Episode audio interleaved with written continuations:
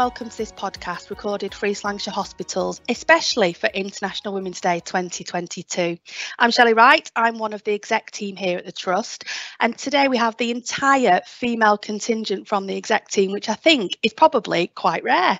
So we're here to show our support for International Women's Day and just to chat about our experiences, looking specifically at this year's theme, which is Break the Bias. And we're just going to be talking generally about some of the barriers we've faced in our careers and perhaps in our lives in general, as well as the support that we've appreciated from others along the way, and perhaps some tips for handling gender bias here at ELHT. I'll let them introduce themselves. Kate. Good morning, everybody. I'm Kate Quinn. I'm the Operational Director of HR and OD. Sharon. Hi I am Sharon Gilligan, Chief Operating Officer. Michelle. Hi, everyone. I'm Michelle Brown. I'm Director of Finance. And Chris. Hi, I'm Chris Pearson. I'm uh, the Chief Nurse. And Kate. Hi, I'm Kate Atkinson and I'm the Interim Director of Service Development and Improvement. Brilliant. So it's great to find a moment, I think, to think about women in leadership and management in the NHS, but also some of us have come up um, through a different route, haven't we? Um, but I want to chat to you about your personal experiences as, as much of a, as anything. So my first question to you is, what was it like for you as a woman as you moved up the career ladder, whether that was in the NHS or somewhere else? Did you feel like it was biased towards gender? And do you think it's changed as time's moved on? So when I joined the NHS when I was 17, so that's a long time ago now, um, I just been reflecting and all the management and leaders were men, all of them. Supervisors were women, but that tended to be as far as they got, which is interesting. I never, I don't suppose I ever felt, maybe it's sort of the naivety of a 17 year old, but I never really felt that that was a bias. It just was how it was. But it's interesting now to look at the NHS and see actually there are significantly more women in leadership roles, which is fantastic. So, yeah, maybe there was bias but I just never realised it. Um, I think I had to step out of that particularly big organisation to get sort of management experience as a practice manager and then step back into a bigger NHS organisation, by which time I think perhaps things had changed somewhat. But um, that, yeah, that's my reflection of sort of how things have changed, perhaps from 36 years ago. honesty there, Kate. Like it. Chris, did you have your hand up? Yes, yes. So I'm probably the oldest one here. Um, I'm 42 years nearly in the NHS, and I've got a mixed story really. So, uh, for those of you who know me, know that I'm quite tiny. So it's not only struggling with um, gender issues, but also height, because sometimes if you're less than five foot two, you don't get seen.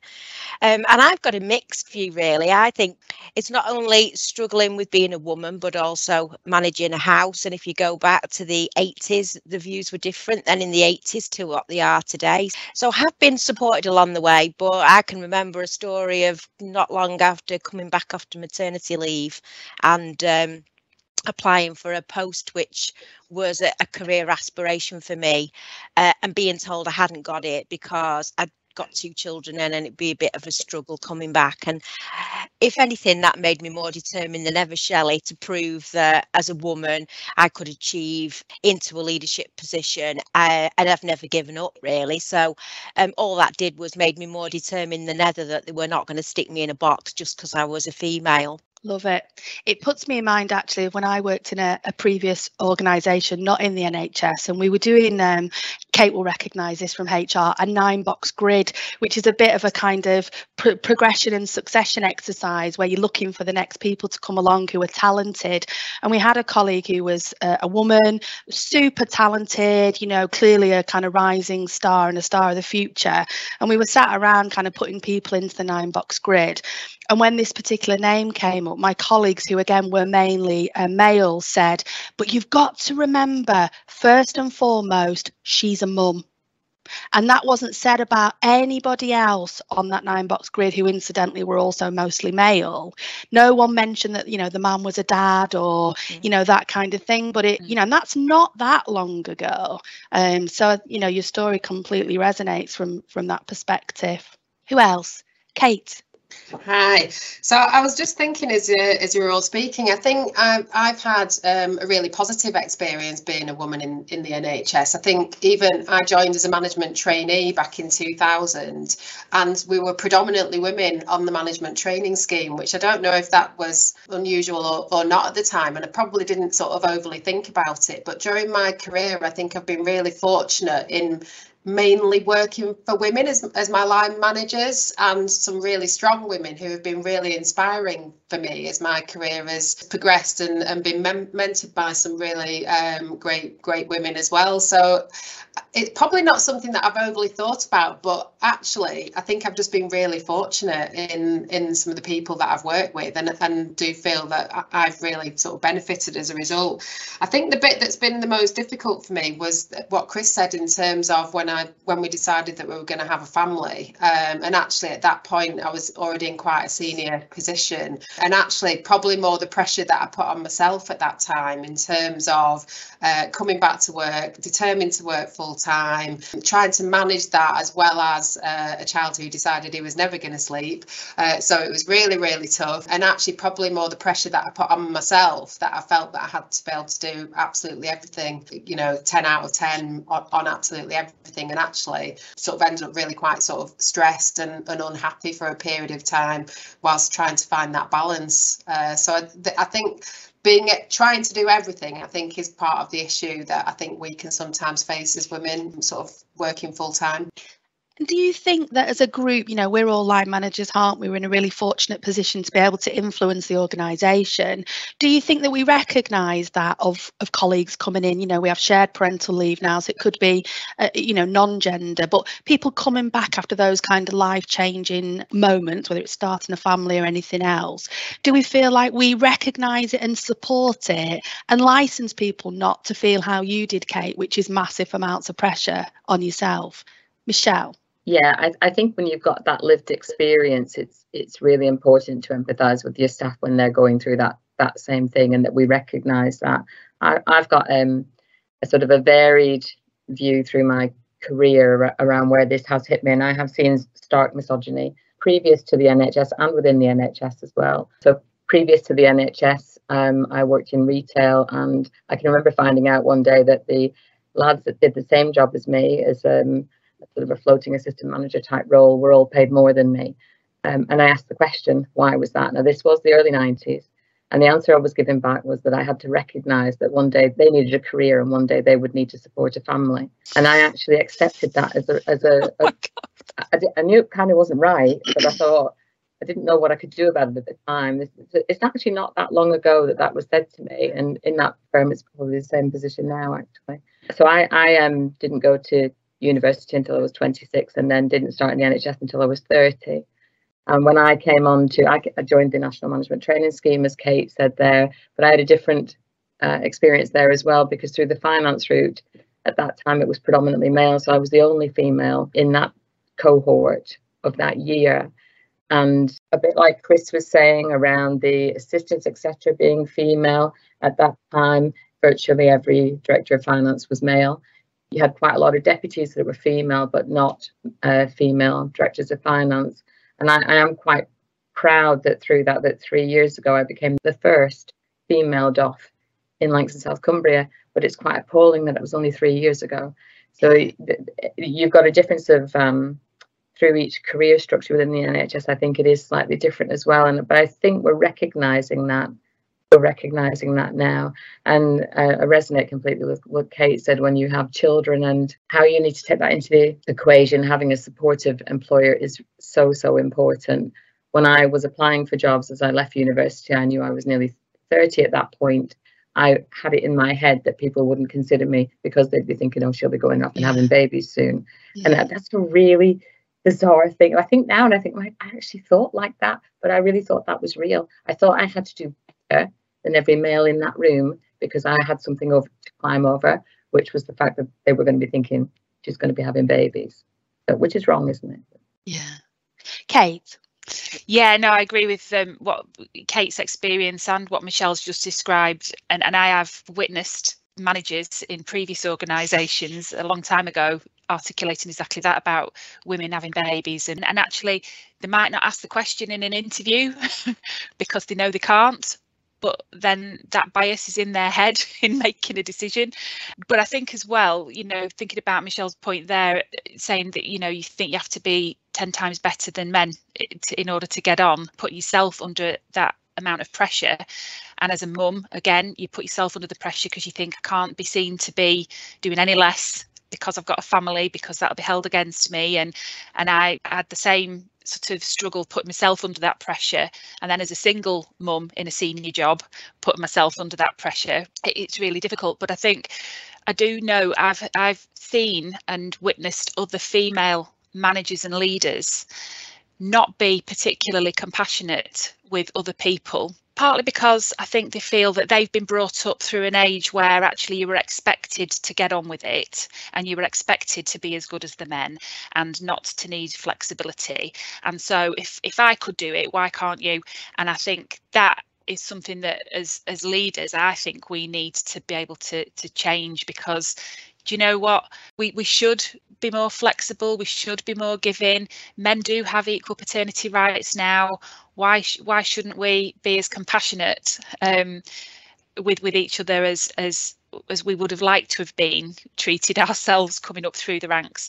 And and that's the thing i think as women in leadership roles we have to help other people up. So we have to help other people not have that same experience that perhaps we've had.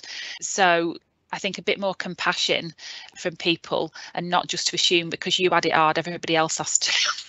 Yeah, agree and also i think what we're hearing in the last kind of you know bit of the conversation is that we've appreciated that flexibility haven't we? And you know it might be that you're not going to be in the office nine till five but for example this morning i've been up did some work then stopped made a couple of packed lunches and some breakfast and then you know carried on a bit and you know last night did a little bit. And you know that won't work for everybody but but for me it does. And i feel really a bit like kate you know very positive that i work with people and for people who understand that you know i'm I'm getting on with my job, I'm doing it. It might not look exactly like you might think, you know, in years gone by, but guess what? You know, it doesn't mean it's any less valued.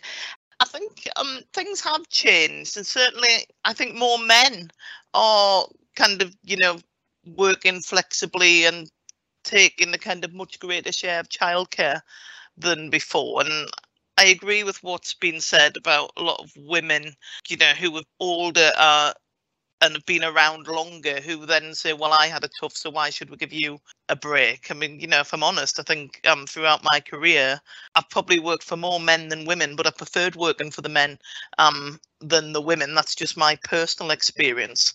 And when I was um, when we're talking about doing this, I was thinking, saying, "Oh, you know, I've never experienced any of this. You know, everything's been fine. Um, the boards I've sat on have been, you know, an equal split. The managers, um, if anything, have been predominantly women. And then I started to think about it, and I remember a few year ago, not in this organisation, um, a few organisations ago, and I was all set for a promotion, and I was really excited about this promotion. And a couple of consultants had sent me texts to say, "Well, here you're going to get promoted. You know, well done." And I remember saying to my boss, "You know, when's it going to happen? When's the, you know, stuff going to go through and stuff. And he went, ah, yeah, uh, the person who I won't name, he's changed his mind and that was his boss. And I said, oh, why? And he said, oh, because he says, you know, you put too much on that girl and she'll end up going off sick. And, you know, this girl was mid 30s and had never had a day off sick in her career. And I think it was because he thought, you know, um, a woman couldn't manage the rough, world of ops and manage. I was worried that I wouldn't be able to manage the porters. Um, you know, they might be a bit rough for me and, you know, tough and uh, because obviously, you know, there in that trust they were predominantly male, but never had any problem. But I suppose I've seen it another side as well. Um, because sometimes I do feel sorry for men because I think they are in quite a difficult position. And I've certainly had conversations where men have been afraid to manage women's performance in case they get accused of being sexist. And, you know, I remember having a conversation with a consultant about a, a junior doctor and, oh, it's terrible. And I said, so what did you say when you raised it with her? And he said, well, I haven't. And I said, well, why? And he said, oh, well, you know, she might cry and, you know, she might kind of then say I've kind of bullied her and I'm sexist. And I said, well, would you raise it with a man? He went, well, yeah. And I went, well, then you are sexist because, you know, you wouldn't raise it with a woman. But I do think it is difficult. And I think sometimes men find it difficult. And I also think, I mean, I do, you know, in today's society, I feel sorry for kind of young men because I don't think they really know what the rules of the game are. And I've got a 24 year old nephew, and I think it's different to when um we were young, and in some ways better, and in some ways not. Because I don't think, you know, progress isn't always um better but i definitely think it's better in terms of flexibility and in terms of you know it not just being assumed it'll be the woman. I mean i don't have any um children but if we did um i'm really clear it wouldn't be me who'd be staying at home. You know i earn more money you know so it would make sense and my husband would probably be better at it because he's got more patience which he'd need as he's married to me. So I think where we're going with all this now is into kind of that theme of this year's International Women's Day, which is break the bias, isn't it? And we're starting to talk about stereotypes and discrimination. And I know Chris mentioned right at the offset about her height and feeling conscious of that. And I've certainly had feedback. Um, I went into journalism at 18. So I was on that roughy tufty, I love that phrase, Sharon, I'm going to reuse it, roughy tufty newsroom floor where people shouted across the room, you know, that you hadn't got something right. And if you couldn't spell somebody's name right, you weren't worth your salt and all that kind of stuff. So I was quite young. And then when I came into comms and management and leadership and all that kind of stuff, I was still quite young. And I used to get, um, you know, comments about, you know, I'm here because of what I looked like. And, you know, was I old enough to be on the board? And all that kind of stuff, as opposed to like what I'd achieved and what I was bringing and what my skills were.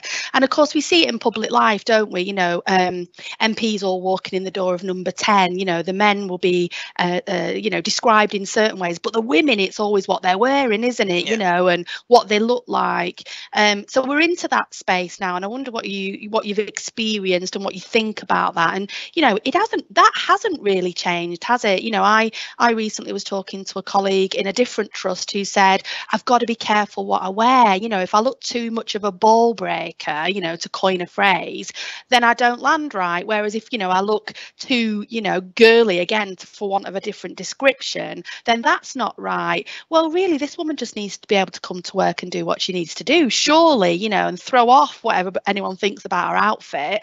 I am just giggling actually it's just popped into my head that um thinking about appearance. So I am a person who quite likes to chop and change my hair colour.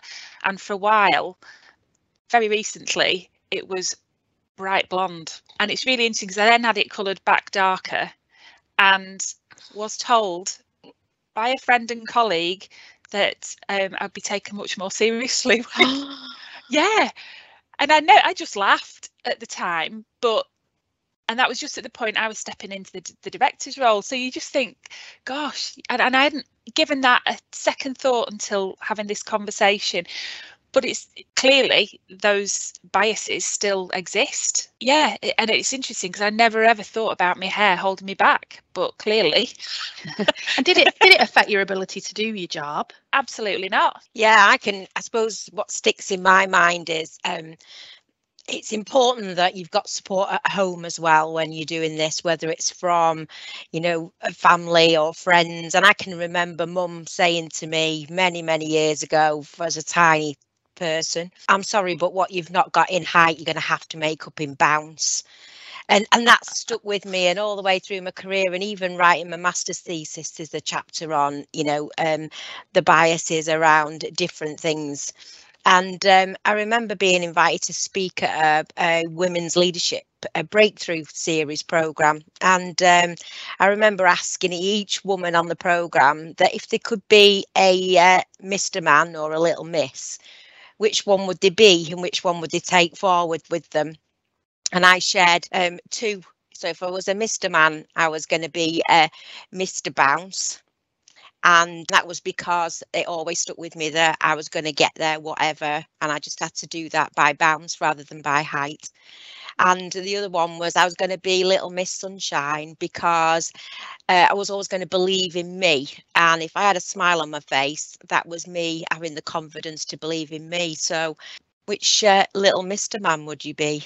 I'm probably known for being a bit, little bit, little Miss Bossy because uh, there's a little bit of me, of that in me, without a doubt. Um, I sort of tend to sort of know uh, what I want, and sometimes I've had to be a bit bossy about going about it. I mean, I, I think that goes back to again, you know, my thinking about my mum and how she sort of raised me, it was very much around sort of being a, a, a strong woman and really sort of pushing me in terms of um, sort of my aspirations and not accepting um, sort of any sort of mediocrity. And actually, I, I, I really thank her for that now. I think she was, you know, really instrumental in, in giving me some of the confidence.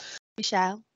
I feel come come from a, a strong like a, a, long line of strong women, not particularly career wise, but um, but definitely some very uh, strong women. My grandmother was a had nine children, and on her ninth baby, she actually cycled herself to the hospital. So that's not strong. I don't know what is. I think what we've heard again is is common a common theme isn't it? Strong role models. We've all talked about our mums our sisters each other. Um, do you think that one of our roles here within the trust is to provide strong role models on gender? And what does that look like? Because I was just chuckling at Kate Atkinson's, you know, I'm a little bit bossy. And then I, I don't know if you've all seen that meme where there's two girls uh, in a playground and it's like an old photograph and it says, you know, she's not bossy, she's got leadership potential. You know, it, it is back to that gender bias, isn't it? If women are assertive and strident and capable, we don't use those words, do we? We say they're bossy or they're nagging us or, you know, words of, of that of that type. So I suppose two bits to that question, you know, we still do need to break down some of this stuff and call it out. And and is that our job? Yes, it is. Absolutely. And I think you're right. And, you know, people are judged on kind of what they wear in the press, you know, so we have to kind of call it out when we see it. But I don't think it's just the job of the execs. I think it's all of our jobs to call out anything, you know, that we see that's wrong. And anybody who's judged on anything other than their kind of performance. So whether that's on, you know, race, gender, sexuality, we absolutely all have a duty as a human to call it out. But I think, you know, obviously we're women and, you know, we need to kind of role model for women. Because I think it's really important, for example, that we vote um, because um, I grew up in Morpeth in Northumberland and Emily Wilding Davison is buried in my churchyard and wow. I used to visit her grave often. And for anybody who doesn't know, she fell slash threw herself in front of George V's horse. And when you look at things in society that, you know, aren't that long ago, you know, racism, slavery, you know, all of those things in the last kind of hundred years, well, still happen, don't they, in, mm. in some parts of the world. And obviously in some parts of the world, women can't vote and things. And that's such an alien concept to us here. So we absolutely must kind of, you know, well, treasure it. It's our right. So I think that probably brings us towards a bit of a close. So I want to sum up by asking the question, you know, what tips would you give people or perhaps thinking about your younger self? And what more can we do at ELHT to empower everybody actually but particularly those women around us that have got so much to offer? And as I think was was to Kate's point earlier now how do we pull them up with us? So two big questions there and I'll I'll go around and get your thoughts. I'll go to Chris first. I would probably say um, I think you need to be kind to yourself you need to believe in yourself. You need to bring confidence. And i'd aim for the stars because you can always fall back on the clouds. Just go for it because the support's there particularly with the organization and with the women we've got here on this podcast. You know we've got a, a strong um, female team. So yeah do all those things. Brilliant. Thanks. What about you kate yeah so i think one of the things i recognize i've always done and I would say to everybody, don't don't follow my lead is um, talk myself out of applying for things. So I would always look at a person spec and think, oh, well, I haven't exactly got that and I haven't exactly got that.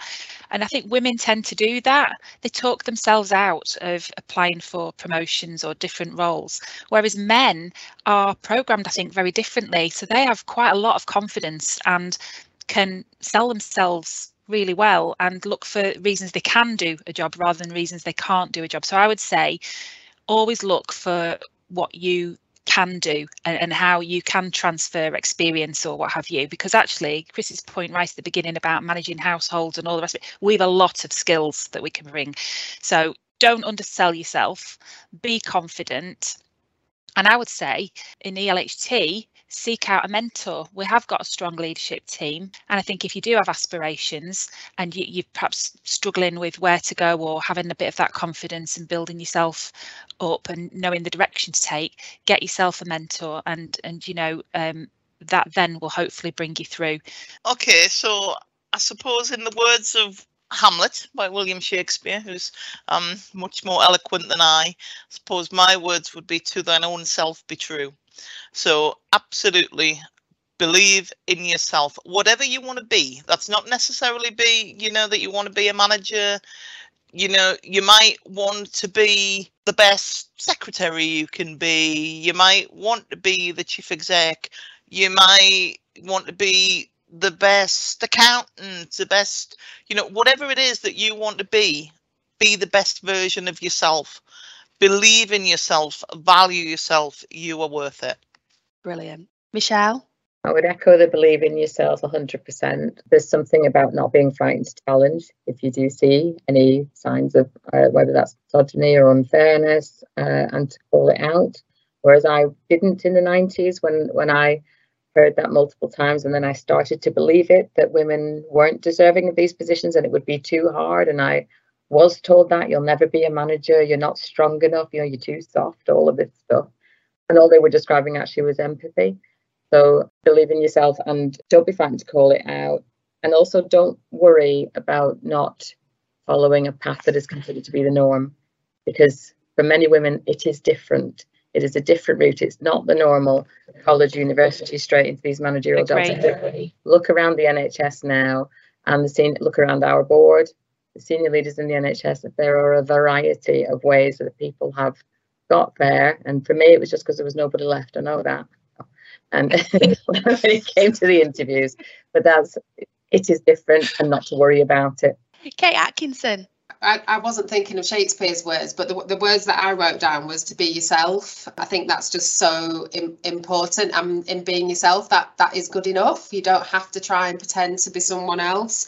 So therefore, to be kind to yourself within that, and kind to other people, and uh, you know, I think as as we've shown, I think a lot of this is about how we support each other as well, isn't it? To be the best that that we can be, and, and nobody's asking for any more than that. I feel like we should start the day every day in this way because I feel so inspired now. I mean, I get to work with you guys every day, and um, you know, it, it is a really strong team here, as Chris says, particularly from a female perspective. And you know what? What's really struck me in the conversation over the last kind of half an hour or whatever is we're all really, really different. We all bring really different skills and personalities to the table, but there's some really common themes, isn't there? I wrote down "Be yourself, Kate." just like you did because actually it's completely exhausting to try and be anyone else isn't it you know i don't know about you but i've gone through periods in my career where i've like come to work and tried to be something different somebody that i thought they wanted and gosh you just go home and you're absolutely exhausted aren't you